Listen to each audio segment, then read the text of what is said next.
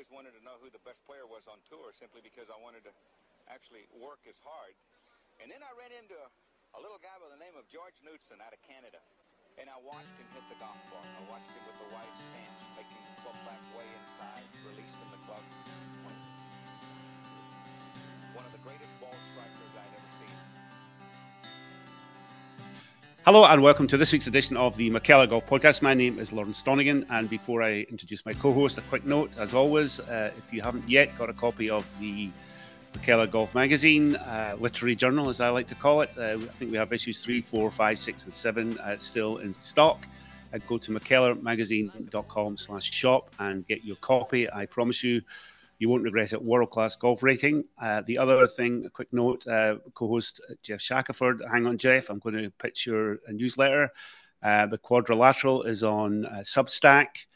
Uh, fantastic uh, updates on the world of golf. It's focused around the majors, but Geoff, generous soul that he is, um, gets out a couple of newsletters every week on all sorts of golf. it's really essential, essential reading. I say this every week. He's too modest to say it uh, or is he? I don't know. Mm.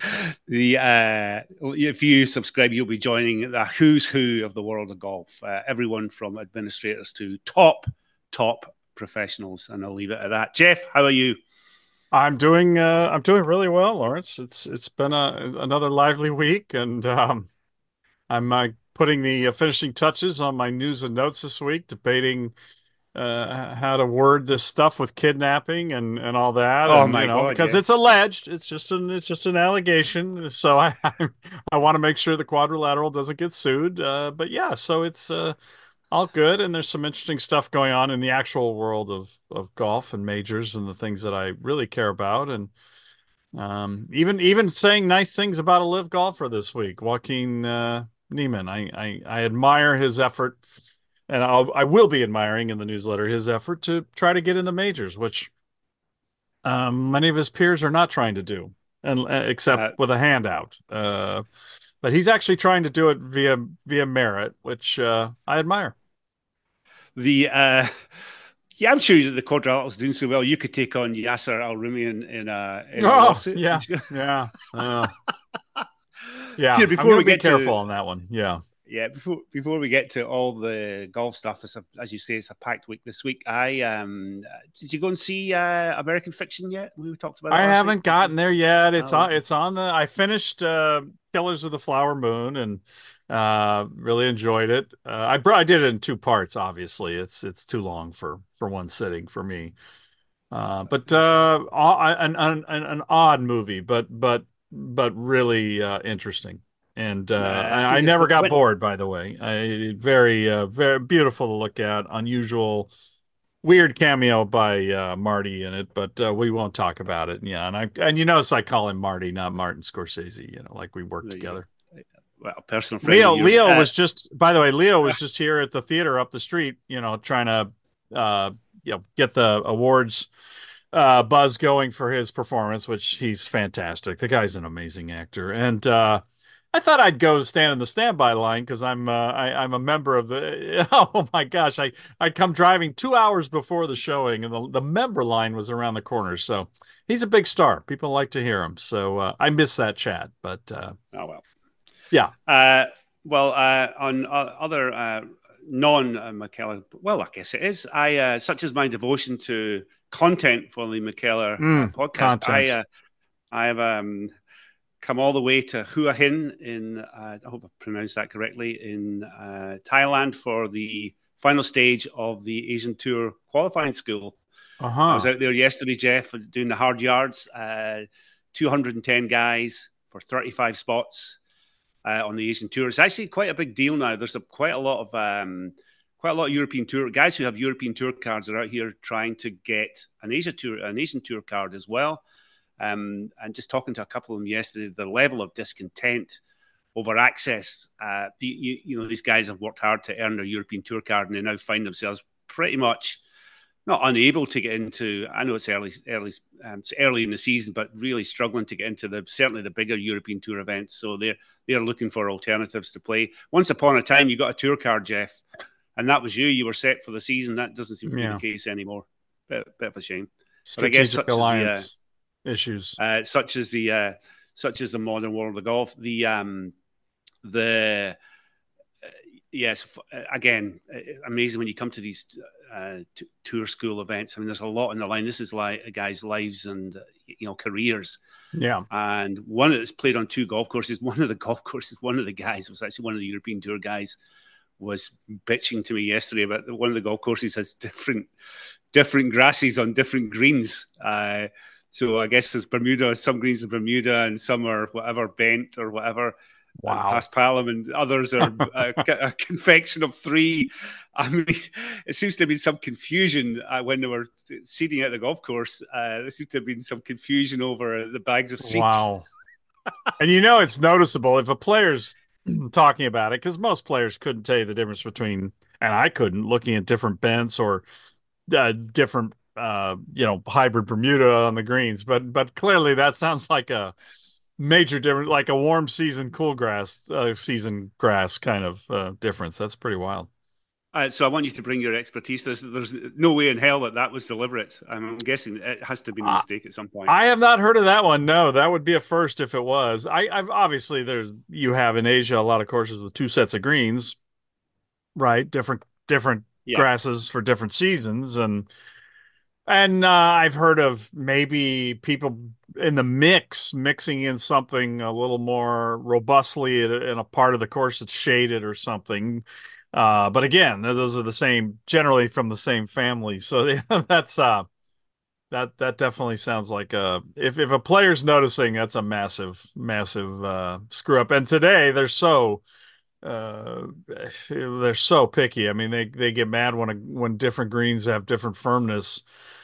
Even if it's not intentional, it's just because of the setting of the green, they go bonkers. And it's like, well, that's your job to figure that out in a practice round when certain greens are different than others. You know, the 18th of Riviera is up high and it's hard as a rock, and and other greens lower on the course are are not so firm. Like that's the player's job, I think. But um, yeah, different different strains. That's a little out there. Yeah. Yeah, it was uh, the other thing, Jen. When you go, just how many talented players there are. I, I mean, here yeah. we are. It's um, it's a long way from the uh, center stage or court one of court the center court of uh, professional golf. But my goodness, there are some talented, very talented guys out there.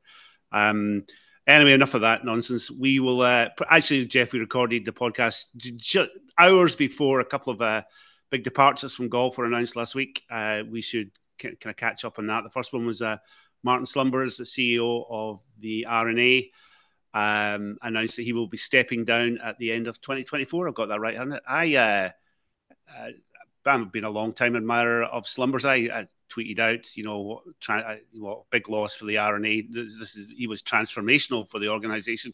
And oh my goodness, the response I got. I mean, is oh. this a joke? Are you kidding me on? Really? Uh, a couple of uh, R&A members of my acquaintance uh, were also certainly in the good riddance camp mm. uh, which is a, a, bit odd. Well, any any the, specifics? Any well to back up what their views? Well, I, I think there's a general. I hate to start this because, as I say, I think we're both fans. yeah, yeah. I'm gonna I'm gonna refute it, but I want to hear if they yeah. have something. Besides, so the locker room isn't finished on time. well, there, there is that. Um, You're digging a hole in a. Yeah. Anyway, yeah. What did you expect? But we'll, we'll come on to that. I, I, think I hate, as I say, I hate to start it on a on a negative note, but I guess we should start there, and then you can we can both pile in that there's a general sense that he was more concerned with the commercial activities of the of the organisation as opposed to the the membership uh, interests Ah. Um, again, I, I, can't speak to the truth of this or not. Uh, is that he was the, his um, predecessor was often seen around the town and not very available to chat with the other clubs uh, in in the town. Um, so, just a bit more involved with St Andrews. Mm. I think Slumbers is, you know, his obviously very ambitious for the R&A in a global sense, and uh, there's a sense, a feeling amongst certainly a few people, members and local people in St Andrews, that he was uh, not so much engaged um, mm. with with what they wanted for the R&A. I mean, I, I mean, these people. I, will a quick note from my perspective. These people need to, you know, do they want to stay in the 1980s, 1990s, wherever? it's just ridiculous. I, I said he was transformational from my perspective, transformational in the sense that he came in. He, I well remember going to these pre-open press conferences and having a shouting match with Peter Dawson every year about the mm-hmm. women's issue, and Peter Dawson sneering at me, and he left, yeah. and within a matter of months, the R&A had women members. Um, Muirfield was put on notice. Stop this nonsense if you want to, if you want to ever want to stay the open, uh, get your house in order. they had a vote yeah. which which went the wrong way. So yeah. in true North Korean fashion, they had another vote to get the right answer. Um, so this was all certainly. I, am not sure if Slumbers was this is his personal agenda he was pushing, but it certainly happened under his watch. I, I love that. I, I think he's transformed the Open. We've spoken about you know, taking on golf courses and changing golf courses. I'm not sure either of us are, fans of that, but uh, the Open's truly a big world event. I mean, it always has been, but you, it really looks and feels and sounds and is a major world sporting event. And I think um, Martin Slumbers deserves a lot of credit for that. And if you go through the minutiae of what the R&A gets up to, there's some amazing things. The one that I love which not a lot it wasn't was barely mentioned anywhere last week, is they do this uh, university series in in the UK. It's they basically set up a, a, a not a rival, but a, a you know a, a uni- the university golf teams across the UK. Um, uh, they they now have tournaments to play. That R&A sponsored um, tour to play in. It's really promoting um, the good golfers who would formerly have gone to the United States to play their college golf, they can stay at home now and, and play their college golf there, uh, thanks to the R&A. And you know, it's a very uh, you know some families just can't afford to send their kids to the United States to play college golf, so it's a it's a great alternative for those families. So it's kind of growing the game and giving those really good players who perhaps don't have the financial means to go and play college golf in the states. It gives them a forum, a platform to develop their skills and talent and hopefully move into the professional game. And again, that happened entirely under the Martin Slumbers watch. Um, in terms of growing the game around the world, the R&A's tentacles are everywhere. I mean, they really are. You have to look at, say, the Asia Pacific, um, the Latin American amateurs, all these the R&A. I mean, I know these are largely, no, to a certain extent, driven by uh, Augusta National, but the R&A is right by their side, and and it's and it's been wonderful to watch. So, from my perspective, Slumber's legacy has has again, as I say, I, I think he's been transformational. What about you? Yeah, I would agree. I I um I'm shocked to hear that reaction. I mean, they're, they're both with the USGA and the R&A. You're always going to have an old guard that doesn't care for the uh, commercial push, and and I certainly wouldn't say I'm 100% enamored with some of the things they do. Um, yeah, they're they're all obsessed with their slogans, which which gets a little exhausting. But um, and and the and the money they spend on on developing these things. But whatever, it it it you hit on what uh, you know he did for the Open. Uh, it's it's just a shocking to think that he started in 2015 and how much has changed with the R&A. And I wrote when I started when I got the word that he was he was uh, going to be stepping down at year's end, I started going through everything. I don't really think I even covered everything that's happened under his watch. Um, and you know, number one, you just the staff is fantastic, and it's such a happier, nicer group of people to deal with um, than they they used to have. And that to me, that's that says something about the person at the top. That's the the the and I don't think he's soft on them, but but there is certainly a, a culture there of, um, it, at least they give the appearance that uh, they're pretty devoted to what they're doing and and they think through a lot of things, and if they make a mistake, they admit it. Um, so on and on you could go on that front. The Open is, I think it has a ways to go, to be honest, in terms of getting kind of back to what it should be or bigger. Um, I really hate the date. Um, so close to Wimbledon, some things like that that that may be tough to to fix. But in general, when you go to the Open, it feels big. And Martin, uh, they focused a lot on on uh, having better relationships with the players. Uh, they're trying to retain the element of qualifying, but the Open qualifying series has been expanded on. I mean, you just go on and on. The the, the amateur engagement with the this week is the Latin America Amateur in Panama. Um, by the way, not not the greatest field by the rankings. Uh, uh, your yeah. your headliners are in the 70s, but anyway, that's just a ranking, and rankings are whatever they are. But uh, so I think you just go down the list of the things that he's done. He was not a pro distance rollback person when he took the job, and uh, and and he clearly took in all the information and assessed that and and changed his uh, views a little bit. Uh, the, the, the, I can't wait to see the facility in Glasgow. Uh, that it was a something that really started under his watch. I don't know how much of it's his vision, but I think it is. And um, I hate the grow the game phrase, but it is a it is a reimagination of a course that was dying that was probably going to be closed and turned into a park and now it's this multi-purpose facility that does have golf and and a way to bring people in the game but it's got nature hikes and uh, educational stuff for the local kids and playgrounds and uh, it's family uh, driven. And it just sounds like a fa- you know what we've a lot of us have thought somebody needed to do to set as an example for what are a lot of facilities under stress and under pressure to um, you know figure out what to do going in the future. So they did that. I, you know, so I, I just think he's done a, a really fantastic job. And uh, I think the only thing that I wrote in my piece was that, that, that, I felt like he hasn't been quite as clear or understandable on the Saudi issue. And I don't know if there is a way to be um, forceful and and and smart and consistent on the topic because it kind of as we're going to discuss yeah it just keeps changing and and Saudi Arabia is within the R&A's jurisdiction.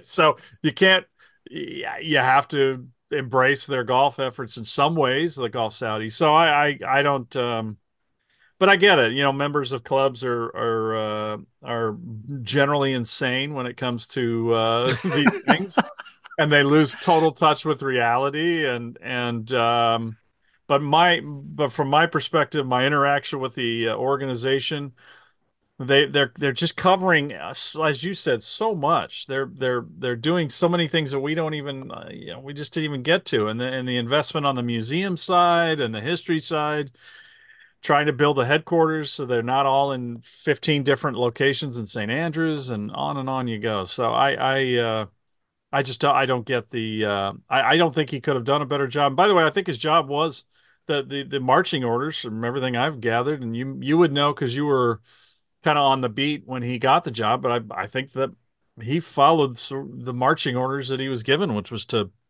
improve the business side of this organization and to button up some things and get things in order after uh, Chief what? Inspector uh, Dawson's run. well, a couple of things here, Geoff. Uh, one, I can't believe uh, calling the R&A members crazy or insane. I said all club not... members. I said I was that was a universal sweeping statement about all club members right now. I mean, I'm hearing stories about stuff going on at clubs, Lawrence. It's just bonkers. People are they just say either have too much money or too much time or I, I don't. Anyway, go on. Uh, and, the, that's uh, clubs a universal. That's around the world. That's not in one area. That's it's everywhere. I think it's too the, much. Uh, well, you're just you're just ruining my hopes of getting my R&A membership. So, oh, um, I think we're both toast, by the way, on that front. I well, meant to interrupt know, you earlier on that. Uh, Geoff, I think you might have. I always the R&A. I, I don't know. I don't think that mind critics if they're good players and they really know golf. I think somebody like you might might have a sniff at the R&A membership. Yeah, not, yeah, yeah. Not that you would want it. Uh, go on. It's not. It's not going to happen. But go on. Right. Uh, yeah. Anyway, uh, yeah, uh, we'll, we might see your name in the book sometime soon, Geoff. That would be a that well. Would be fun. Anyway, I, I, I just would uh, forcefully uh, uh, argue that uh, I think he's been as as uh, important as any person they've ever had in that position. When you think about what's happened in the last nine years, and I love the fact that he's uh, I, I, he's not leaving immediately. He's going to be here through the year. Uh, it sounds like so he's not just up and leaving and deserting them because some people read that, as you might imagine, they understandably read into this that well, this is a Saudi related thing and uh, he doesn't want to deal with that mess. It's you know the rankings, the world rankings, all the things that are kind of continuing to come out. Well, he's staying through the end of the year, so yeah, or through through the championship season at least, and so I don't I don't think he's deserting them uh, either. Um, and and and but and oh, and one other thing to the criticism, uh, yeah, I can't speak to whether he mingles in the streets of St. Andrews, but I can tell you at the Open, he walks around constantly by himself uh, stops and talks to people. He's out on the golf course. He's uh, moving around. I've had some great chats with him out there, and I've watched him from a distance chat with people. Uh, I'm not. Wow. I, I'm not saying he's the ultimate man of the people, but he's out and about, and he's and yeah, and, and he's of course is you're just a lovely guy to talk to, and he loves the game. He really loves the game. So I, I just don't. I don't get that stuff at all. Uh, I'm I'm kind of mystified, but like I said, club members these days are all bonkers. Uh, when I read these statements of people leaving, but the cynic in me always goes, "Oh, there's something. What's going on here? Maybe he's been pushed." But the the, the fact that he's staying till the end of the year, and he, if you go back in his past comments, I think he made a, a statement about hanging he around did. for yeah, the minimum of five, years. maximum of ten, somewhere in that. Yeah. And and and by the way, and that's what I love about the United Kingdom. You you you you know, you guys don't people over there don't work till they drop, and they they they know when to step away. It seems like uh, at an appropriate time, and it seems like he's he's doing that. So good for um, him. I hope he gets to play a lot of. Uh, maybe they'll make him a member of the R&A. Um, oh, I wouldn't. I wouldn't bank on that. Uh, the one, the other thing to note is he's clearly been working hard because uh, somebody texted me. Uh, it's actually a complaint that uh, he's handicapped scratcher, and I, I, was thinking, well, he's. Oh, jeez. I mean, I've, I have not seen him I, well, hang on. These people, St. Andrews is an odd little town, Geoff. Believe you me. Um, his handicap scratch. Well, I don't know how much he plays. I think he's a member. He's a member of a few places, a few some great Crail and uh, uh, yeah. He's also he's a member south. of Elie, I think. He's a member uh, at Royal Port's my favourite. Mm. But he scores at the Seminole member guest have been awful over there. Certainly not. at he's you know, I don't want yeah, that's a guy. But, well, if he yeah. played too well, it'd be the opposite. They'd go, oh, he's well, exactly. golf. So, uh, yeah, how dare he? By the way, there's there's there's a there's one thing he hasn't done. He did not get the Open to Royal Cinque Ports. That's there's there's a criticism of Martin. He screwed that. He did blew it. How did you not get that done? Yeah, uh, enemy for his successor. I've no idea. I've given up predicting successors. No, yeah, we'll worry about that. Uh, I, I, think Niall Farquharson, who I don't know, I think he's is he the chairman or something there, and he's another brilliant guy, by the way. Uh, loves golf, uh, very astute businessman. I'm guessing he'll be in charge of. I, I, would suspect that we'll find somebody younger, a younger version of Martin Slumbers will uh, will um, he'll take over, um, but that'll be in 2025. It'll be very interesting to see who it is. Yep. Uh, the other departure, uh, Keith Pelley, he's off yeah. to become commissioner of the PGA Tour. Oh no, that's no, no, that, that yeah, predictions out. Throw that, throw a line through that one.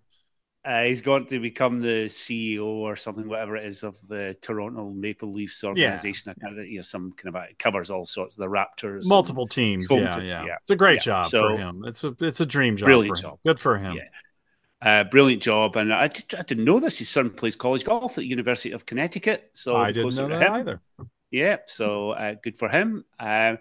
Keith Pelley was a former guest on the McKellar Golf podcast and another incarnation. He was excellent, really uh, the kind of guy you could ask anything of, and he was more than happy to take it yes. on. Whether or not he considered the question offensive or uh, overly aggressive, he was. Uh, I always found him to be uh, not that I had much dealings with him because he came in after after I left the beat. Uh, I, I, thought he did a tremendous job. Um, obviously within the, the limits imposed on the European Tour is not quite a belts and braces uh, outfit, but it, it, didn't have a huge budget until the PGA Tour came along and bought 25%, and that kind of gave him a little bit of freedom financially.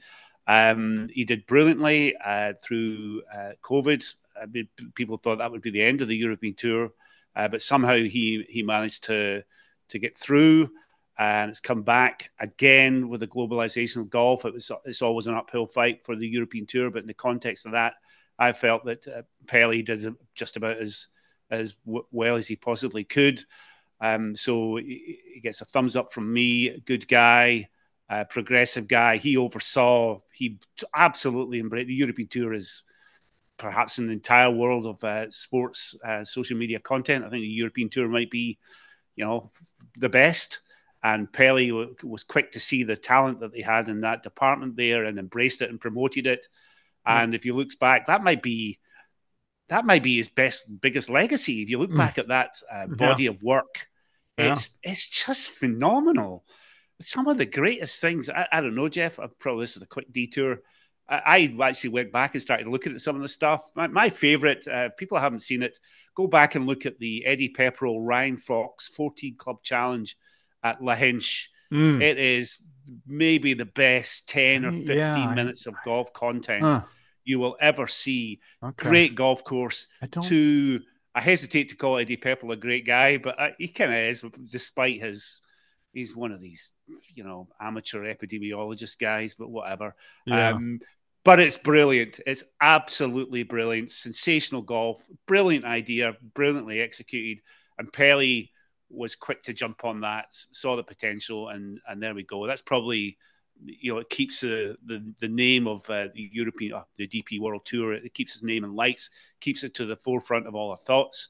Um, so I, I, I, think he he leaves a good legacy, and as you say, Geoff, it's a, it's a great job for him. Uh, we'll, I, we'll come on to the critics, but I just want what did, what did you think of Pelley? It's a little more of a mixed bag for me, uh, just because uh, obviously he introduced uh, the the sport to uh, the Kingdom of Saudi Arabia, and and uh, that's uh, definitely something that that, that will linger uh, and be remembered. Um, I they may have found it without him, but that was certainly something that he introduced. Did it with without any concept of um, it seemed like of what they were getting into and who they were getting in, into bed with. And and so I guess that's the the one negative. He tried to innovate. Um, I had a long chat with him trying to trying to convince him that a, a match play event with stymies would be compelling. He listened to ideas. Uh, of course never incorporated that one. And uh, I'm still fighting I'm going to fight for that one until the day I die. But um, I, I, think it'd be great television. Uh, but he um, uh, yeah, ultimately, I think you're right. The social media aspect, the the view of the European Tour is just different than what you see right now, the PGA Tour, and it's going to be interesting to see how that how that impacts what is going to happen over the next few months. And and uh, and now what it looks like he's going to go out speaking very bluntly about what he's been yeah. dealing with uh, all this time. So yeah, I thought you I agreed with you that he was a strong candidate to become the commissioner if Jay Monahan uh, moves on, and and uh, but this job came up, and it's a no brainer for for him if you look into his background. It's just a it's a job he's kind of would have wanted his whole life, and uh, so he's held things together and, and through a lot of really tricky times and um, yeah it's it's uh, as we know dealing with all these players can be difficult and there's been a few players who weren't happy uh, throughout this and and you could certainly make a case that they've made some some some mistakes but I don't feel like any of them were fatal and and um and now it's just going to be really interesting to watch as as he I mean he's going to stay around through April. By the way put a great successor uh, ready to go in place. And Guy yeah. Kinnings perfect perfect person for the job. So he wasn't threatened by having a strong number 2 the last few years. I I think that says a lot about somebody's character uh, at least from from over here in Los Angeles very far away. But I I see that as uh, you know just a tremendous positive. And and I hope that um, yeah I root for the European tour like a lot of people do. I I want it to be strong and and whatever incarnation we get here with whatever happens to the game. I, I hope that uh, continues. And and and I think you, you, by the way, you you mentioned the social media, but the European Tour productions really is the thing that that they have that, that of of value. And we saw the tour what they valued that at when the tour bought into that. And the way they do things uh, is some, almost a model for a lot of other organizations. And granted, some of it came from the concept of uh, the way the Olympics are done and different other house productions. But um, that's a very valuable asset that was built out even more during. It was already in existence, but it's a it's a key asset for them. Yeah, he. Uh, I, I think he sold twenty five percent to the PGA Tour for. Uh, was it that much? I, was, I don't think it was. I think much. it was. Uh, well, anyway, for a, it was a pretty good deal from the European Tour uh, perspective. was it, uh, I think it was more. Uh, anyway, uh, we're, we do not seem very professional here and batting these numbers around, but it's, it's it was a pretty good deal for the European Tour, but really necessary at the time. Um, the of course there was a few critics uh, kicking around. I don't. I mean, I didn't think much of anyone, but there was one I really wanted to mention in particular. And credit to Ben Coley, the great Ben Coley at, at Sporting Life, who does uh, brilliant. Um, brilliant previews of uh, all European DP World Tour events. He uh, Gonzalo, what's that? Oh, let me get this guy's name. Three names: Gonzalo Fernandez Castaño, uh, Gonzo, as he's known to his friends, of which I am not one of them, having had a huge run-in with him a few years ago. Uh, his politics uh, particularly offended me, as I started calling him General Franco, which he didn't he didn't really appreciate. Mm. Um, he was saying that uh, I'll just read the quote. I believe KP's departure might be a good thing for the hmm. tour, as some of the members have lost confidence in his guidance over the last few months. His complaint was that uh, not enough spots for um, uh, basically turning the European mm. Tour into a feeder tour for the PGA Tour. Uh, but, but, I mean, which it always has been. Let, us face it. But kind of formalising that relationship, the ten cards going, uh, ten PGA Tour cards going to the best, uh, not the best, but you know the top ten European Tour guys over the year. Um, and the reciprocal arrangement, which not a lot of people talk about, but it's really impacting at, at the for the the journeymen on the European tour, let's call them journeymen, although I don't like that phrase particularly, it's a bit demeaning. Um, that you know, if you finish 125 to 175, I think it is on the PGA Tour last year, you have a some pretty strong status on the on the DP World Tour, and that's imp- impacting guys who are based in Europe, have always been based in Europe, and they're they're not they're again unable to get spots, and or they're, they're mm. scared that they're unable to get spots um, uh, in yeah. European Tour events. Um, again, but um, Gonzalo had this quote slagging off um, um, Pelley. But of course, Ben went back and found his old quotes. Uh, Castaño went off and tried to make his way on the, the PG Tour. It wasn't good enough. Uh, to make his way in the PG Tour a few years back. My dream was always to play on the PG Tour, and I can't give up on my dreams. Um, it would be great if I could wrap up a PGA Tour card this week, because that is my uh, burning goal. So th- this is all before Keith Pelley came along. So this guy uh, criticizing Pelley for uh, diminishing the uh, yeah the, the European tour. Couldn't wait uh, to get off the European tour back in the day. So I think he, could, uh, he could be uh, yeah. roundly advised um, to put a sock on it. Uh, General Franco, good work for by Ben. Good bit of journalism that yeah. by Ben. Good memory, a good institutional memory. This is why you should, the guys. Um, media organizations instead of going for the I, I, don't know guys or guys and gals with institutional knowledge you can remember this thing because th- there we go um, the critic yeah. nailed um, in one so good good good for Ben um, uh, I, good luck sorry go on I, I do on. have a clarification on the number um, so it was 15 percent uh, when they formed the strategic alliance. And then when they moved to the operational joint venture partnership, the OJVP, uh, it went to 40%. Uh, oh, of course, really? it's now back to being a strategic alliance because the uh, operational joint venture partnership was a little too wordy.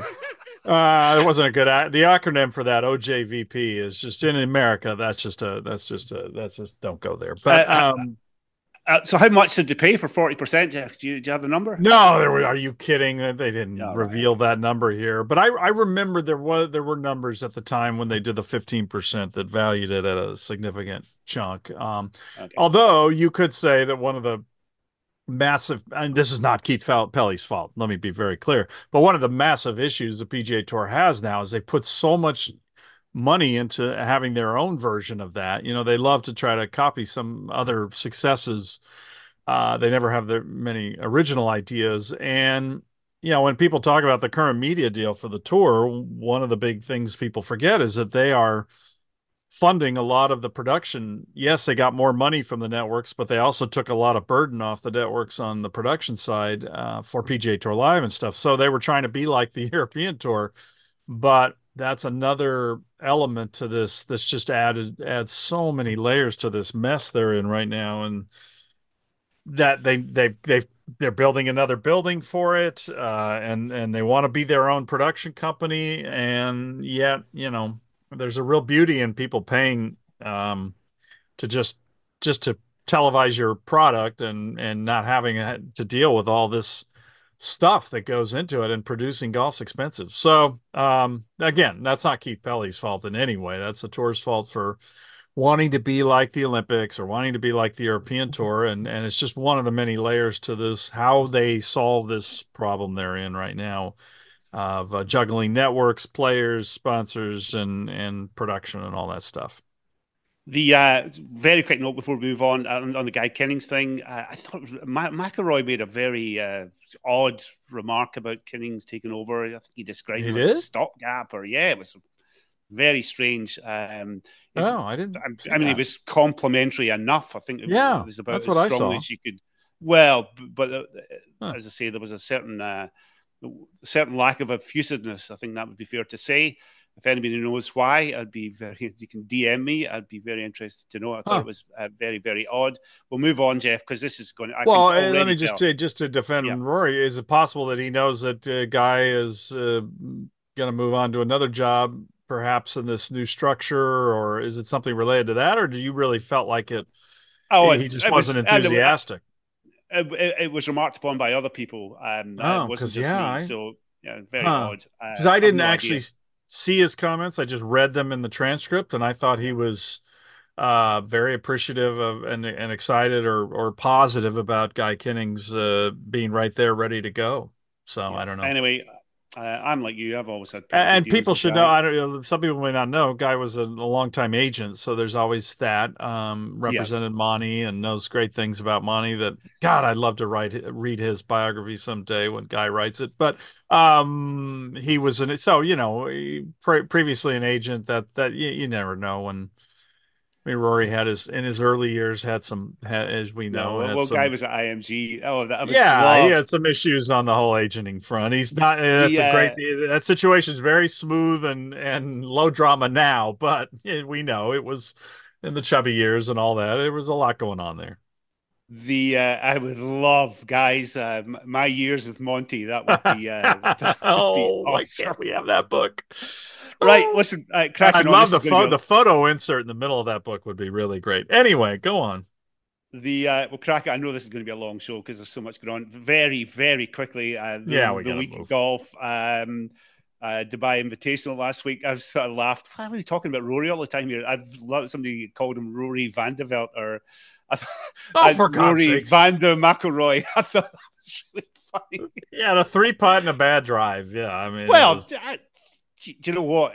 It's just, I mean, great that he showed up. He didn't really, uh, when he's playing. Yeah, it was a tune up. Yeah, yeah, it was a hit and but, giggle. But I thought that he looked so good. It was so good to watch. Uh, that was great. Him and Fleetwood at the end. Uh, yeah. Good putt by Fleetwood. Anyway, good good for him. Yeah, great putt uh, by Fleetwood because he's yeah. for a guy who's not generally great on Sundays. Uh, that was quite a finish. The uh, the it's a Dubai Desert Classic uh, this week. Uh, real oh, uh, stalwart yeah. of the European Tour um, golf. I don't know if there's anything to say on that. Um, other than uh, have you been to Dubai, Jeff? I have not been, been, to Dubai. Dubai. Oh, no, right. That no. golf course would drive you insane. Yeah, I know it's I, iconic. I, it's been there for. Oh. I went there in 1996. My goodness, that's a long time ago. The uh, it's yeah for such an iconic iconic golf course. It's it's extremely goofy. We'll, yeah. we'll, leave it at that. Uh, but it's always a great event. Um, I don't know who, who you'll be keeping your eye on this week, but my eye is on uh, obviously McIlroy, obviously, but I will be watching Michael Thorbjornsen, the Stanford kid, who is my, I guess, my favorite amateur golfer. I just love the way he plays. Uh, he's coming back after a long injury. I hope he's uh, okay and he plays good. I think he played pretty well there last year or the year before. He was, I think, he was leading. That's right. Oh, uh, he was in contention the uh, the Herbert yeah. year. Yeah, when um, Herbert um, got that lovely break in the. we'll come on to him in, in a sand. minute. Uh, the other thing, Jeff, um, I don't want to single out the guy, but there was the uh, the Sony Open uh, won by oh my god, Grayson Murray. Wow, my goodness. Uh, we won't say yeah, much about him. That's um, rough. Other than he, obviously a pretty good player, but oh my god, what a not. Um, yeah, and I, I just I, want to be clear. I got a, I got a, I got some hate mail and lectures about not being appreciative of his overcoming his disease, oh. and uh, I, I said I'm sorry. There's just, there's just, it's just not even close when you compare him and Chris Kirk, who had struggles with alcoholism as well. He was a, he was a quality individual before those, he had some struggles. Grayson was was probably the the most awful member of the PGA Tour and may still be. I haven't seen much sign that he's changed other than he mentioned uh, his fiance and Jesus and um, his uh, you know eight months of sobriety. He was, but he was kind of a jag uh, through the through last year. So we'll wait. I'm I'm on a wait and see program with uh, Grayson, but uh, nice, nice, nice pot at the end. Yes. Yeah, good for him. Uh, Carl Young was the main story. Uh, he got some I mean, Yuan, I believe here. was um, yeah. Yuan is that okay? Um, uh, yeah, the, the, the, the I'm not going to just. Everybody's seen it. Um, just a preposterous outcome uh, ruling from the PG Tour um, brass rules officials, whatever. The, the main point, though, Jeff, um, I want you to speak to this, is just players getting away with murder now. It's it's it's awful, isn't it? Yeah, because we've been hearing uh, all these lectures from them on the distance thing about we all play the same game and blah blah blah. And you know, no laying up. Those guys have been on top of the hospitality. Uh, I mean, I was on backstopping. They've been on the the way guys use hospitality placement uh, for shots. Now, Carl Yuan was definitely not trying to use the hospitality. He was in a fairway no. bunker, and the ball got away from him.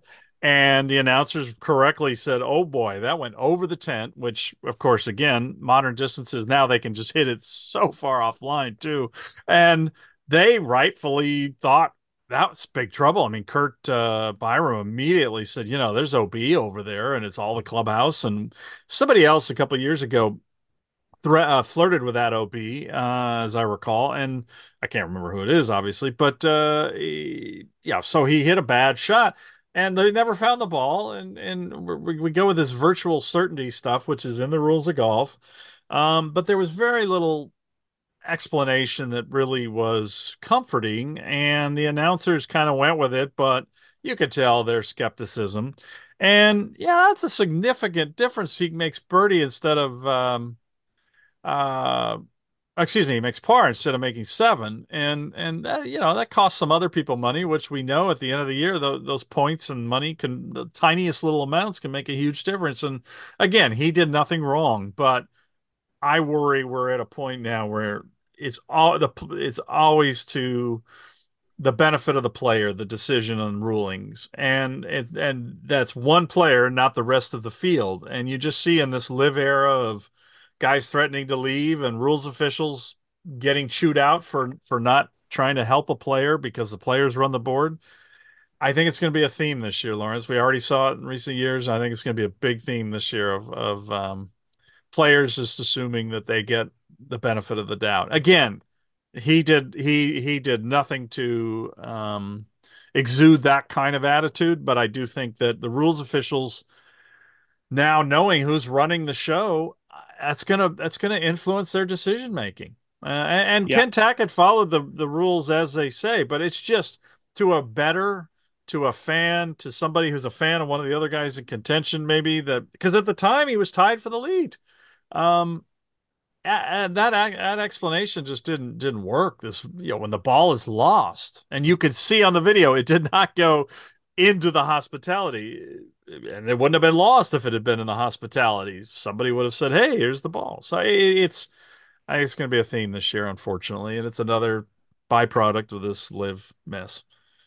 Yeah, it's. Um, I can't actually. I'm sure somebody will will contact me to tell me there's one every week, but I can't remember the last time a ruling on TV uh, went against a player uh, that left a player. Just, I'm sure it happens. Uh, Bryson, probably Bryson when he was getting into it with Ken Tackett, by the way. Uh, and Ken was a, a good soldier when he was at the memorial uh, before he defected. That was the last one I can remember. Uh, wow, that's I mean that's a long time ago. That's yeah, I feel like three, that was twenty or twenty. That was twenty twenty one, I believe. Yeah.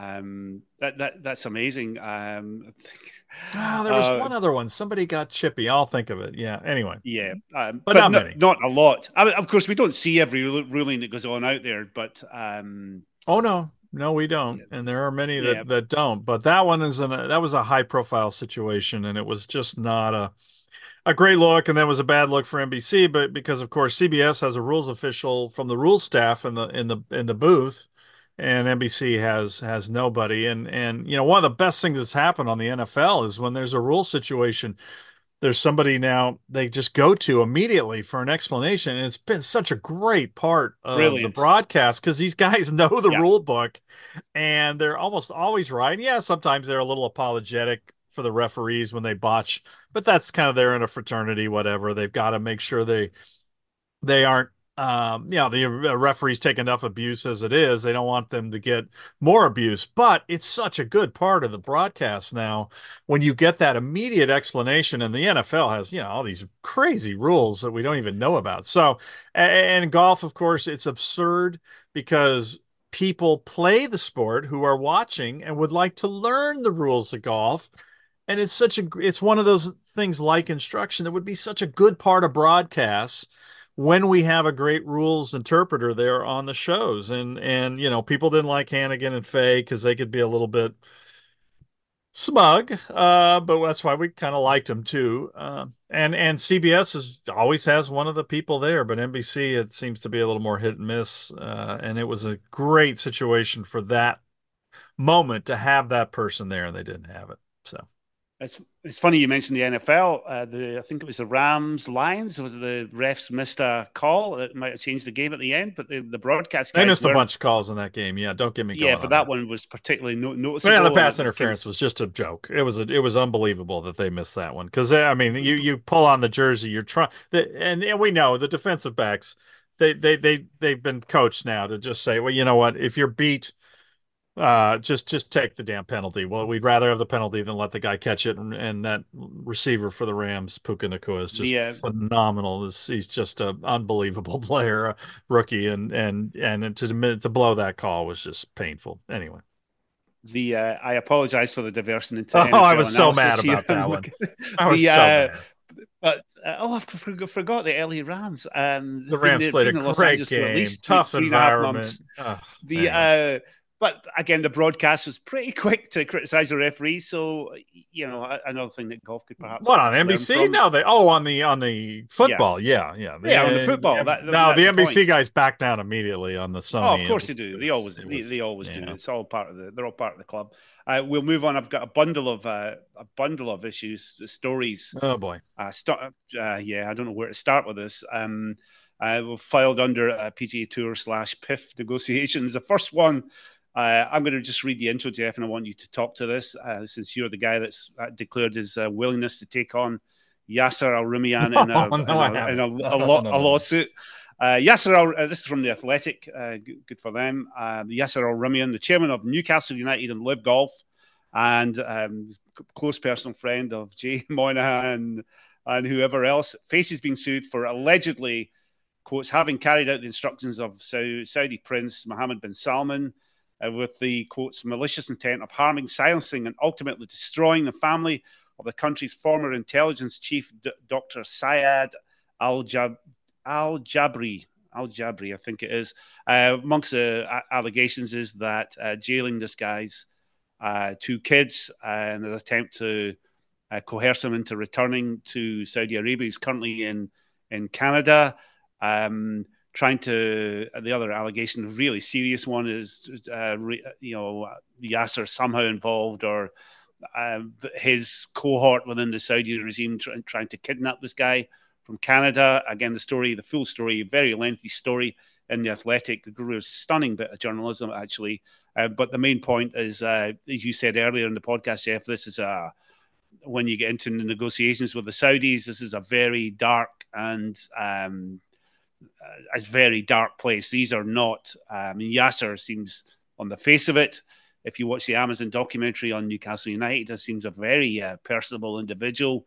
Um, you have all sorts of people from Rory McIlroy all the way through to you know whoever um, talking about Yasir in, in, very glowing terms as a as a person. Jimmy Dunne. But then you read uh, Jimmy Dunne, all of them. Uh, you can solve anything over golf. But my goodness, go and read the story, and you find that you may or allegedly may be dealing with somebody uh, who is uh, very different from uh, this persona that was presented to us, uh, observers of golf, fans of golf. It's astonishing story, this isn't it? Terrifying. It is, stuff. but uh, dictators are not very loyal people, and the crown prince has been very loyal uh, to Yasir, and Yasir very loyal to him. And you kind of had to take a wild guess that there's a little more there to explain this uh, this trust that the crown prince has in in Yasir to uh, spend uh, their their prized uh, fund money on various things.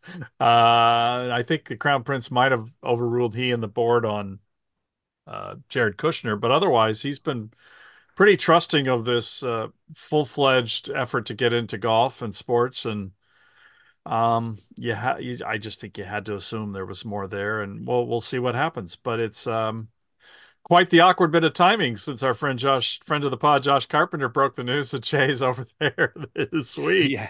and um yeah that had to that'll be that, he'll be jail jail be sweating a little bit when he's going through airport security there to get out of the country I think uh, but anyway The uh, uh, again, we should couch this in as a report. Um, alleged in- alleged alleged. Uh, Alleged. But uh, as I say, you, you make a raise a very good point. Uh, the Crown Prince uh, seems to be very attached to Yasir, and Yasir's what Yasir will do for the Crown Prince um, uh, is quite um, uh, that is quite striking. Um, because, as you say, dictators generally tend to rotate through uh, Yeah. courtiers, uh, but Yasir has some innate qualities that the Crown Prince. Oh, um, he's clearly a dynamic character and he's talented at many things. Uh, yeah, yeah, he's very Western. I get all that, but no, there's definitely, uh, you know, and I know that Jimmy Dunne said when he sat across him and he knew that guy hadn't uh, pulled the trigger on 9/11 or anything like that, but he might have been involved some some other things. And and by the guy suing isn't exactly. Uh,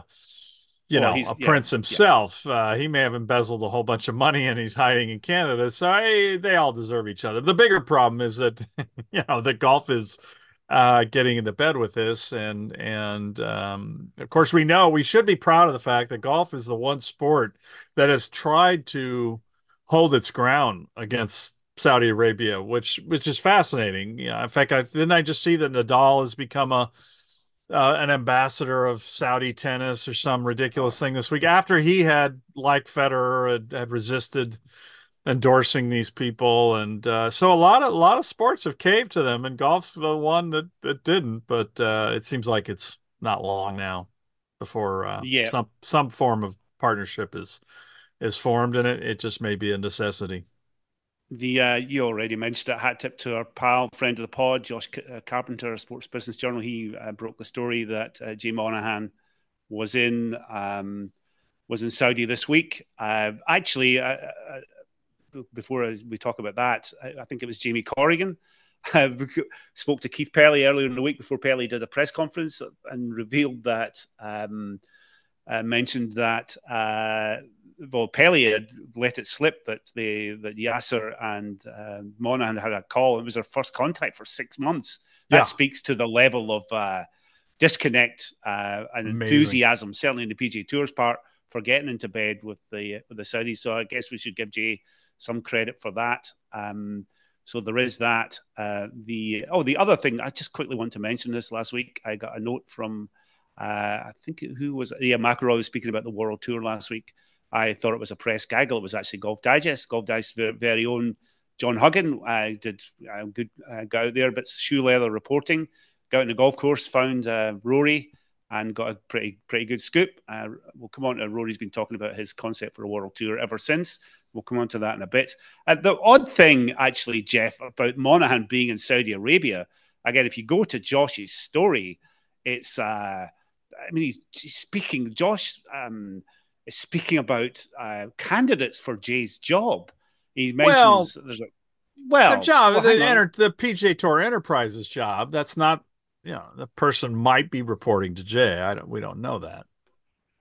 well, I, mm, come on. You don't. You don't. think- You don't see it that way, huh? Uh, Well, uh, it, well, the name's been. I mean, again, I've, these names mean nothing to me. They might you might be able to uh, illuminate it for me. For me, uh, basically, a lot of uh, NFL and NBA uh, guys. Uh, Yeah. Adam Silver was approached. Uh, the New York Times reported that uh, back in you know two or three months ago. Um, the NFL's chief media and business officer Brian Rolapp. Have you ever heard of that guy? No, I. I don't know. Some other guy Uh, called Sean Bratches. Who was the guy that Sean, uh, Sean he made- I can't tell you, is not being considered for this. I, I, I think I'm going to differ from Josh's reporting on that. I, I've spoken to somebody who who said no. They're if the PIF money's involved, he will not he will not be part of uh, this. They're, they're they're still not happy with the fact that he deserted live uh what was it? Was it six weeks before the launch? Uh or was it even that That's many right. weeks? Yeah it was it was not many weeks before and uh he got tired of greg norman and and other meddling and weird stuff and uh wisely from because he has an excellent reputation as a, uh sports business figure uh he wisely uh got away before that that would be the case. I, I you know i i the the names that, that josh is floating just sound to me like this this sports group goes, well, the NBA and the NFL are well run, so we should plug one of those people into this. And it's just kind of that sort of shallow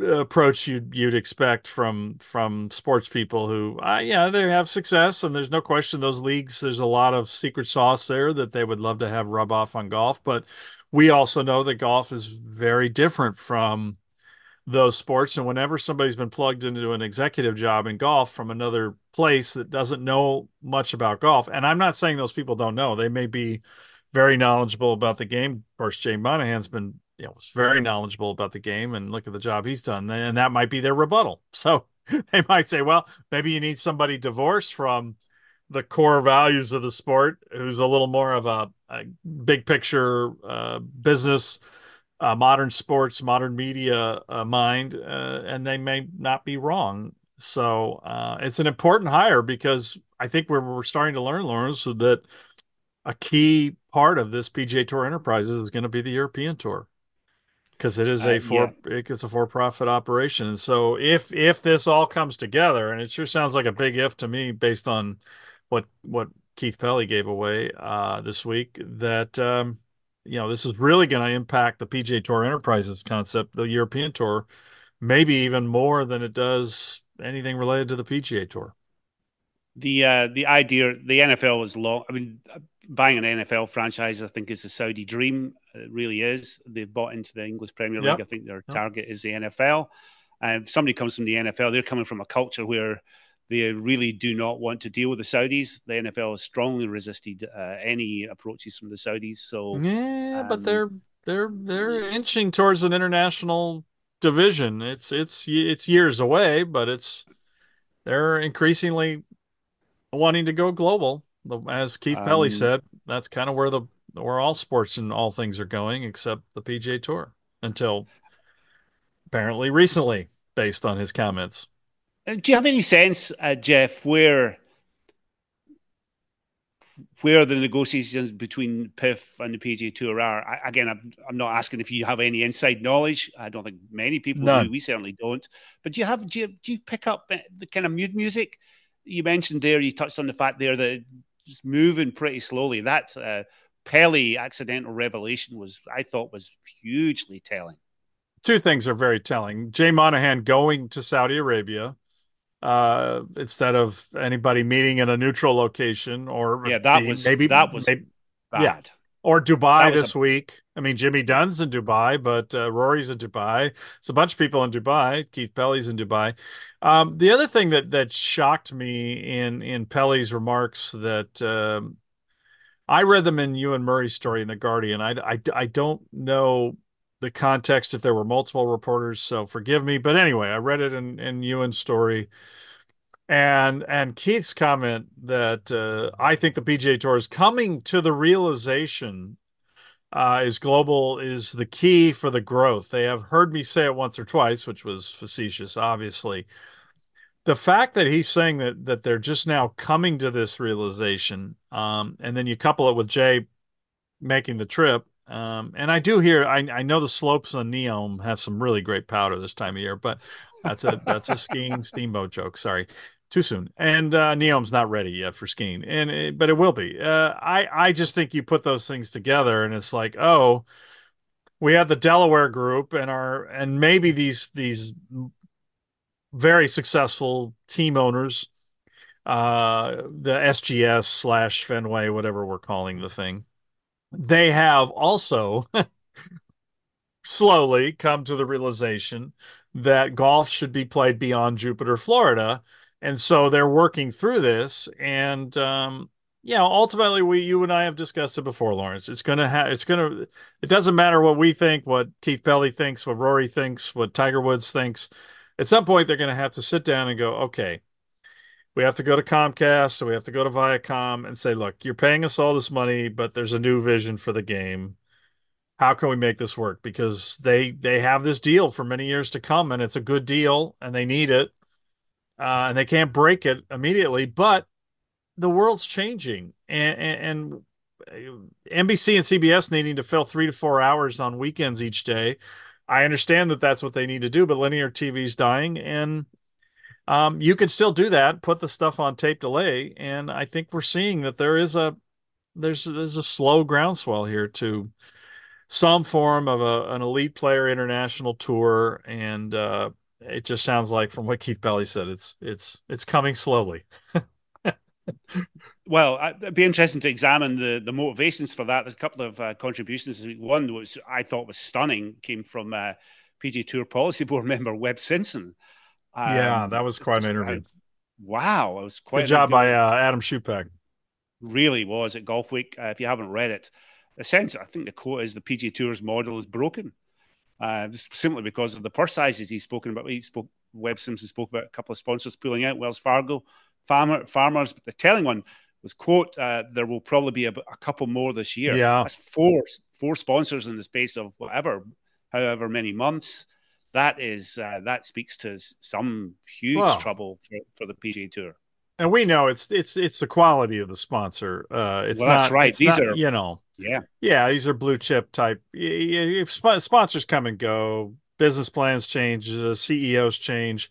Farmers is an example that probably it's a new CEO and has decided they don't want to insure people who live in the two largest states and uh, because they have too many natural disasters. And so they're, they, yeah, it's just a change that happens on the PGA Tour. But if you go back to Dell and the match play, you go, you go to some of these other examples. Those are the ones that stand out to me. AT and T wanting to go from two to one, and and on and on. We can, you know, and and certainly the uh, Wells Fargo is just staggering because Webb lives there, knows those people, as he explained in the interview, and and uh, I've been hearing variations on the, the, the how the negotiation went, and it it really sounds like the tour was stubborn, and it, and it's just a reminder that. And we talked about it uh, with Joe Ogilvy when we had him on the show. We tried to ask him; he, even he doesn't really fully know this system they have of compensating their executives based on purse and playing opportunity growth. It is still at the core, at the heart of everything that they have going wrong for them that they are stuck on that model. And it leads to a situation where you're telling one of the biggest banks in the world you're you're trying to get a few more million out of them and you're willing to risk them walking away over over so you can pay uh, last place money a little bit more and then paying a senior vice president of uh, whatever uh, his bonus is 10,000 higher and down the line. It's just it's nuts it's completely nuts. It, it's an outdated. It was a nice concept at the time, but um, so that was an amazing interview though because because Webb thankfully sounded rational. you know, we're we're just yearning for that player who, who who's like we know our worth, and we're not worth what we're asking. Um, and I thought that was. Uh, and he's very involved in this whole process too. It's not like he's a guy on the outside looking in. He's a, uh, member of the pol- of the um, Yes, he's on the policy board currently. So, are you telling me that was the, it was the tour that basically brushed Wells Fargo out the door? That would suggest that they think they're in a mm. position of strength. Yes. And every every fiber in your body looks at the mm. situation and thinks, "My goodness, they are they're in trouble. This is an organization in trouble." But maybe they don't think that they are. And if they don't think that they are, I wonder why they don't think that they are. I, are they just I, simply deluded? Yep, I agree. I agree. It's very it's it's unbelievable to think that it's like okay, right now we need to keep a sponsor happy. And by the way, it's a major bank, and yeah, they whatever they had some issues a few years ago, whatever. Who, who yeah, they're the, because the problem is, you know, Lawrence, is when one of them does that, and we knew when we talked to Josh Carpenter, who broke this story in being in Charlotte, uh, where the tournament is at Quail Hollow, he he obviously had great sourcing. It was the willingness we discussed this on the McKellar pod, the willingness to reveal so quickly why they were Gonzo, uh, and same with farmers. Farmers, we got all the details again, totally different set of circumstances, but that immediacy is we know that corporate world is very careful about how it's perceived. And and and now we have two recent examples where they're just quickly saying you know why. And farmers is signaling with with uh what two more tournaments on the on the schedule uh that they will they will adhere to. They're going to sponsor it. But wow it's wild to see that they and and so anyway, the point is you get this narrative building of it's an unsustainable thing, and some of the biggest sponsors in the world don't want any part of it. Well, what is a what is a sponsor that's say I don't know Genesis two years ago, where they're a new brand, or three years ago, where they're trying to build it up, or Northern Trust, or some of these lesser known things that have the money but are looking for to build some relationships in the corporate world with the pro am and all that stuff, or just to get their name out there with with people and and and people of uh, uh, of means, which is the golf audience. Uh, you you there's a value in having those those sponsors, even if they're not paying up to the amount you want. And so the narrative's gonna is already. I mean, I I, I mean, this is. I really don't think they are aware how close they are to a complete unraveling.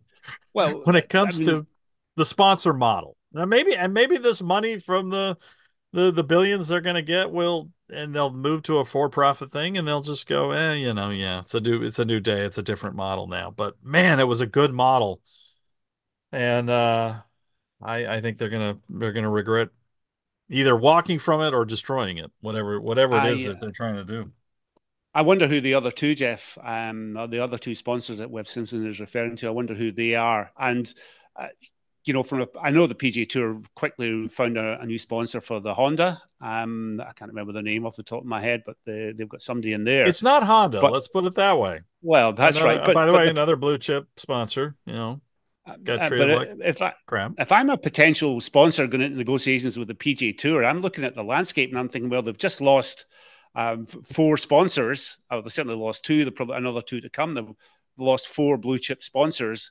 They're not exactly in a strong position um, the PGA Tour isn't exactly in a strong position to negotiate a good deal for themselves. Uh, plus, you have the, obviously the spectre of well, Jon Rahm's gone. Uh, we find out today that Lucas Herbert is gone. I'm not sure that he would make uh, his absence will make.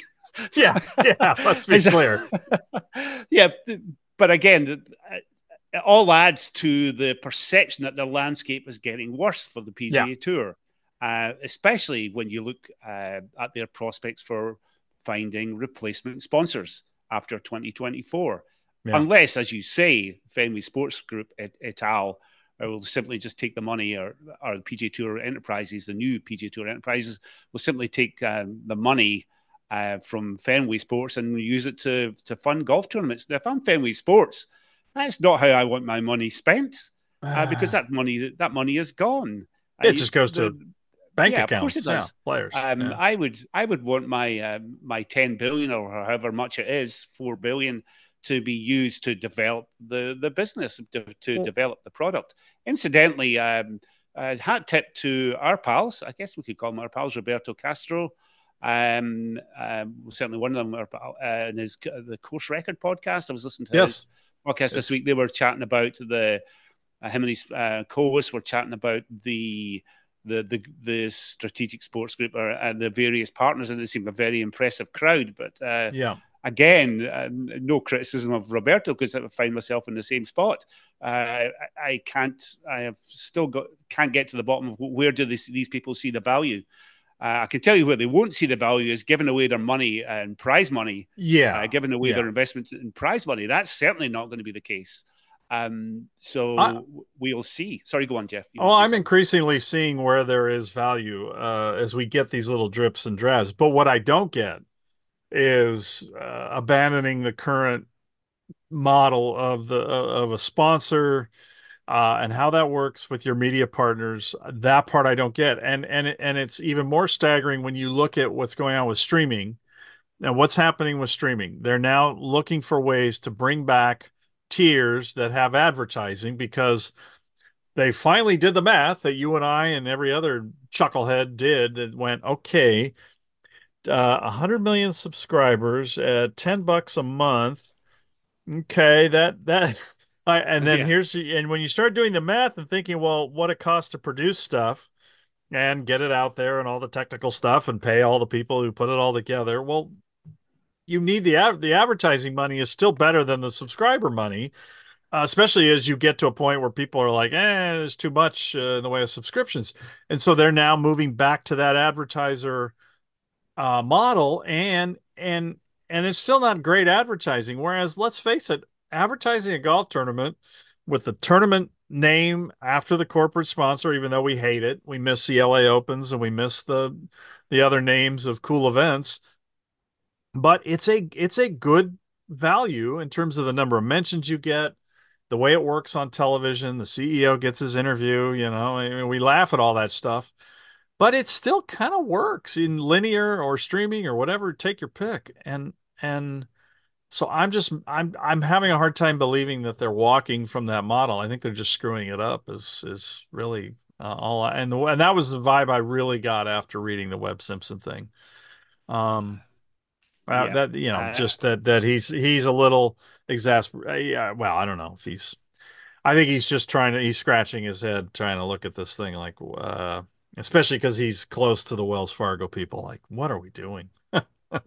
I, I, don't want to get too deeply into the no, no, no. We don't care about that money problems. I'm, I'm, guessing that uh, Fenway, the Fenway, all all sports executives, all all investors in sports will be looking at that. Um, the NFL broadcast on Peacock, Peacock exclusively, which is a streaming channel um, of the Chiefs Dolphins NFL playoff game. Yeah, which well, uh, you had to have, you had to have a subscription to Peacock to to view the game and uh, there was uproar about it in the United States. But lo and behold, the the viewing figures, the Peacock subscription, yeah, subscription levels. Let's just unpack those. First of all, they included the Miami and Kansas City markets in the streaming number, which is the and I'm their linear audience numbers were included in the streaming number. So the the 23 million number was was factually a lie.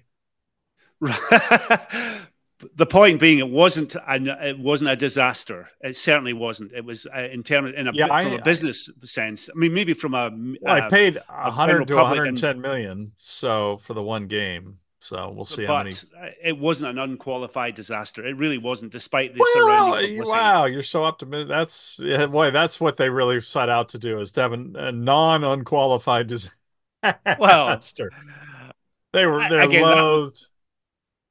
That, but, but again, that would uh, that that peak piques the interest of. Um, I'm guessing that would pique the interest of the strategic sports group, and plus they look at golf. Uh, you know, certainly golf in the UK, it's all pay per view, and right. I mean, the numbers are small, the viewing audiences are small, but uh, I think the the financial returns are are pretty impressive. I think. Um, are they? So I, I, I, I well, think I think golf's uh, as much as I'd love pay per view and to be free of ads, I, I just don't I don't think it's a good idea. I think they have a better model now with sponsors and um, that works better for everybody. But that, we'll, we'll see how that changes. I just I just don't see people paying for except for one tournament a year. They would pay very they'd pay a lot for one tournament a year. Uh, they'd pay hundred dollars probably to watch the Masters, and the rest yeah. I I just don't see it.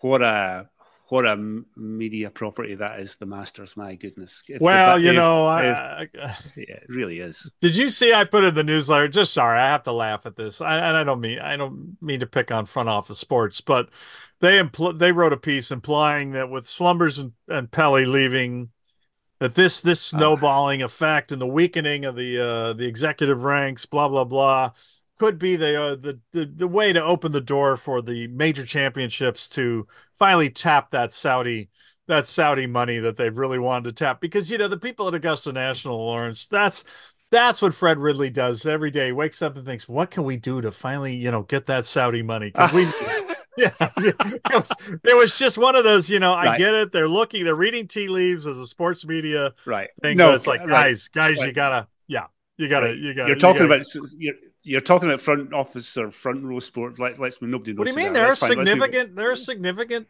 operation these days. Jeff Zucker's uh, backing it now, and they've got a lot of reporters. That stuff is read by. It's not Sports Business Journal, but it's read by people, and you you read that and you go, oh boy, okay, we got a ways to go on that front. Anyway, the uh, we should uh, just continue the theme. Anything else in golf? Well, let's talk about golf. Yeah, what else we got? Well well, there's one. Actually, we should really wrap this up. There's one yes. more contribution which perhaps adds layers on the theme of um, of the PGA Tour is in deep trouble, but perhaps doesn't realize that Keith Pelley, who clearly has zero Fs left to give, um, did a press conference in Dubai this week. Some amazing quotes, and I think he, if the PGA Tour doesn't realize this, it's uh, it's not in a very strong position right now. He Pelley clearly does. A quote, great quote. This is a global game. Every business now that's growing wants to be global what I would like to see is the game becoming more unified with a global strategy. I think the PGA, this is a key one. I think the PGA Tour is coming to the realization that global is the key for growth. Uh, that seems to have been a, a, a very quick uh, reverse ferret, as we say. I mean, not a few months ago, I think Rory spoke about, well, he didn't speak about it, but I think Rory's departure from the policy board was in part a disagreement with uh, with certain factions within the PG Tour policy board, specifically Cantlay, I would have to say. You would have to think um, they were more interested in a in a US focused uh, future for the PGA Tour. That I think the the Rahm departure may be more seismic than we even thought at first, Geoff. And uh, Pelley yeah. seems to be acknowledging uh, that there, there, seems to be a there seems to have been a change in uh, not change in strategy, certainly a change of perception from the PGA Tour. Um, so these negotiations, I think the last date I saw, uh, predict, predicted date for them being wrapped up was April. I wonder. This is becoming very. it's a movable feast. This is becoming very, yeah. very, very fluid. I mean, well, the PG Tour has changing its view, uh, and yeah. perhaps thinking that it should be a more global concept then that could take a long time to organize something like that. Yeah. Right. Right. Because you have to get your media partners lined up on that. And I think there's a case to make on that if you you do it a certain way. But that you're right. That is going to take a long time. Let me ask you this, Lawrence. Um, because I started, I hit play and I quit after about 30 seconds. But as you know, I have I I I don't completely poo-poo the idea of the franchise concept. Um, and I, I, I just I think LIV has absolutely mangled it with these ridiculous team names, and now Jon Rahm with his stupid Julius Caesar Legion 13 GC XXVI whatever. I mean, give me a break. Anyway, I still think there's something there. Clearly, the Saudis believe it. We saw it with the the uh, the thing that nobody's missing right now, the uh, TGL um, which was going to be playing uh, weeknights right now and uh, with, with its franchises. But there are reports that you watched the uh, the, malaria, the malaria sticks uh, uh, video with Poulter and Westwood, yeah. And you saw like like like Jake in in the church when James Brown says, you know, do you see the light? you see the light on the franchise concept, I understand. Is that correct? Well, I, I wouldn't quite put it that strongly. My uh, I have I I'm, I'm going to hold my hand up. Uh, the whole LIV thing, I haven't really connected with. We'll leave it at that. I think the longest I've watched anything it might have been five or ten minutes, but I don't know who posted well, it. Well, that's different than understanding the franchise I concept. I do yeah. that, yeah. But but, but yeah. just I mean, my um, connection with overall LIV themed content has not been strong. But I, right. I don't know why I clicked on uh, the Majesticks. That's Westwood, Stenson. Poulter and Sam Horsfield. That's their team. I finished 11th out of 12 teams last year in uh, in the LIV League table or whatever it is. They put a 30 minute video, and I I watched it all the way. It's on YouTube. Um, if you go and have a look at it right now, I think there's 35,000 views in, oh, in over five good. days. Oh, I know that's that's fireplace collection levels of uh, audience engagement. But it's uh, oh. I thought it was it was a, basically a behind the scenes video of you know them looking forward to next year and the level of manpower they brought to the whole thing, the level of engagement. Um, I think the Majesticks have got this. I think they have the the, the most amount of corporate sponsorship of any teams on LIV. Right. I just right. thought I, I couldn't believe. I would guess I should. I don't know why I couldn't believe, but I, I didn't um, before. But now I do. The level of commitment and engagement yeah. uh, that they have with the franchise model, and they're really putting their all into it. And I, I, I, I was, I was not gripped as putting it too strongly, but I, I was engaged, and I thought, my goodness, for the first time, I could see how people could get involved with teams, how people could become connected with the team things. Yeah. Um, if you if you're able to see the, the, behind the scenes things is always really good, and this was a cut above the usual. This, you know, Amazon did that documentary on Newcastle United. It was a snow job for right. the Saudis, but the, I mean, you had the four guys, and they were pretty brutal about each other and what they're what they'd done last year, and mm-hmm. they were mm-hmm. brutal about themselves. It was really there was a kind of touch of authenticity about it. Yeah, I really I really enjoyed. Um, and I, I, would watch, and I think that was part one. I think there's a couple of more parts coming. Uh-huh. Uh, I'll certainly be uh, keeping an eye out for it. So, again, it was to me, it's for the first time, it just struck me there's a, there's a kernel of something there. And you know what? It made me think about made me think about the TGL. I'd quite like to see you know, because it's it's more and the characters are more likable, I guess. I mean, you know, it's a yeah. I mean, that's we're, we're, we're grading on a curve here, and Westwood are a lot more. Engaging. Well, no, no, I, I, have always, yeah. Um, no, I said that with seriousness. That was not yeah. facetious. Yeah, they are. Um, but but yeah, there there is something there. You could the big problem, Geoff, and you you hit the nail on the head here, and you're when you were slagging me off. These names uh, they were kind of throwaway, but they but you look at something like this, this authentic, serious content. I mean, it's just a branding disaster. Right, right. It really is. The sooner they get rid of these names, that, that might be the biggest mistake that LIV has made. Yeah, is somebody I sat agree. in a room, they sat in a room for twenty minutes and came up with twelve names yeah. So stupid. I and mean, so much and... more effort and and thought should have gone into that, and they, it might have helped them.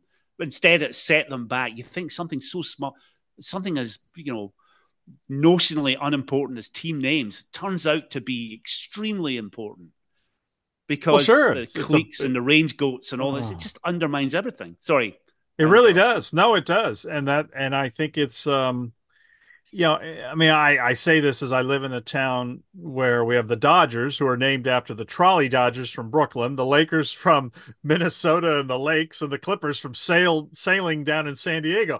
Our franchise names have nothing to do with anything re- revolving around our city, but they're established now, and they would have been better off erring on the side of boring names and I think part of the thing, you know, if you go back, because I was intimately reading Andy Gardiner's concept uh, before the Saudis kind of took it and and mangled it. Um, and it, it, would have started with the players and something from the player. Of course, now we're seeing with Jon Rahm when the players or Bubba coming up with range goats. Maybe the players don't have the best names either. But if they had na- if they had stayed with nationalities some different things and kept it less cheesy, it would it would you would you would have less skepticism about the franchise element because the one event where they actually played real team golf, people kind of enjoyed it. And and that's the other failing of this concept that they have to fix if because it's coming, Lawrence. It's going to happen. We're going to have franchises. Yeah the tours i think that's ultimately what what keith pelley and people are getting at. It's part of this going global thing. But it has to happen on the golf course. We know the ryder cup was is amazing because the teams then actually we have all the drama then they go on the golf course and that drama is brought out onto the golf course and we get great play. We get these amazing clutch shots when we know the pressure, what the pressure's like, and people cheering for their teams. And that's where this this game of narcissists and individuals is just always going to struggle because it's a it's a loners individual sport. And that's the beauty of team golf is it makes these people who are individuals have to be on a team.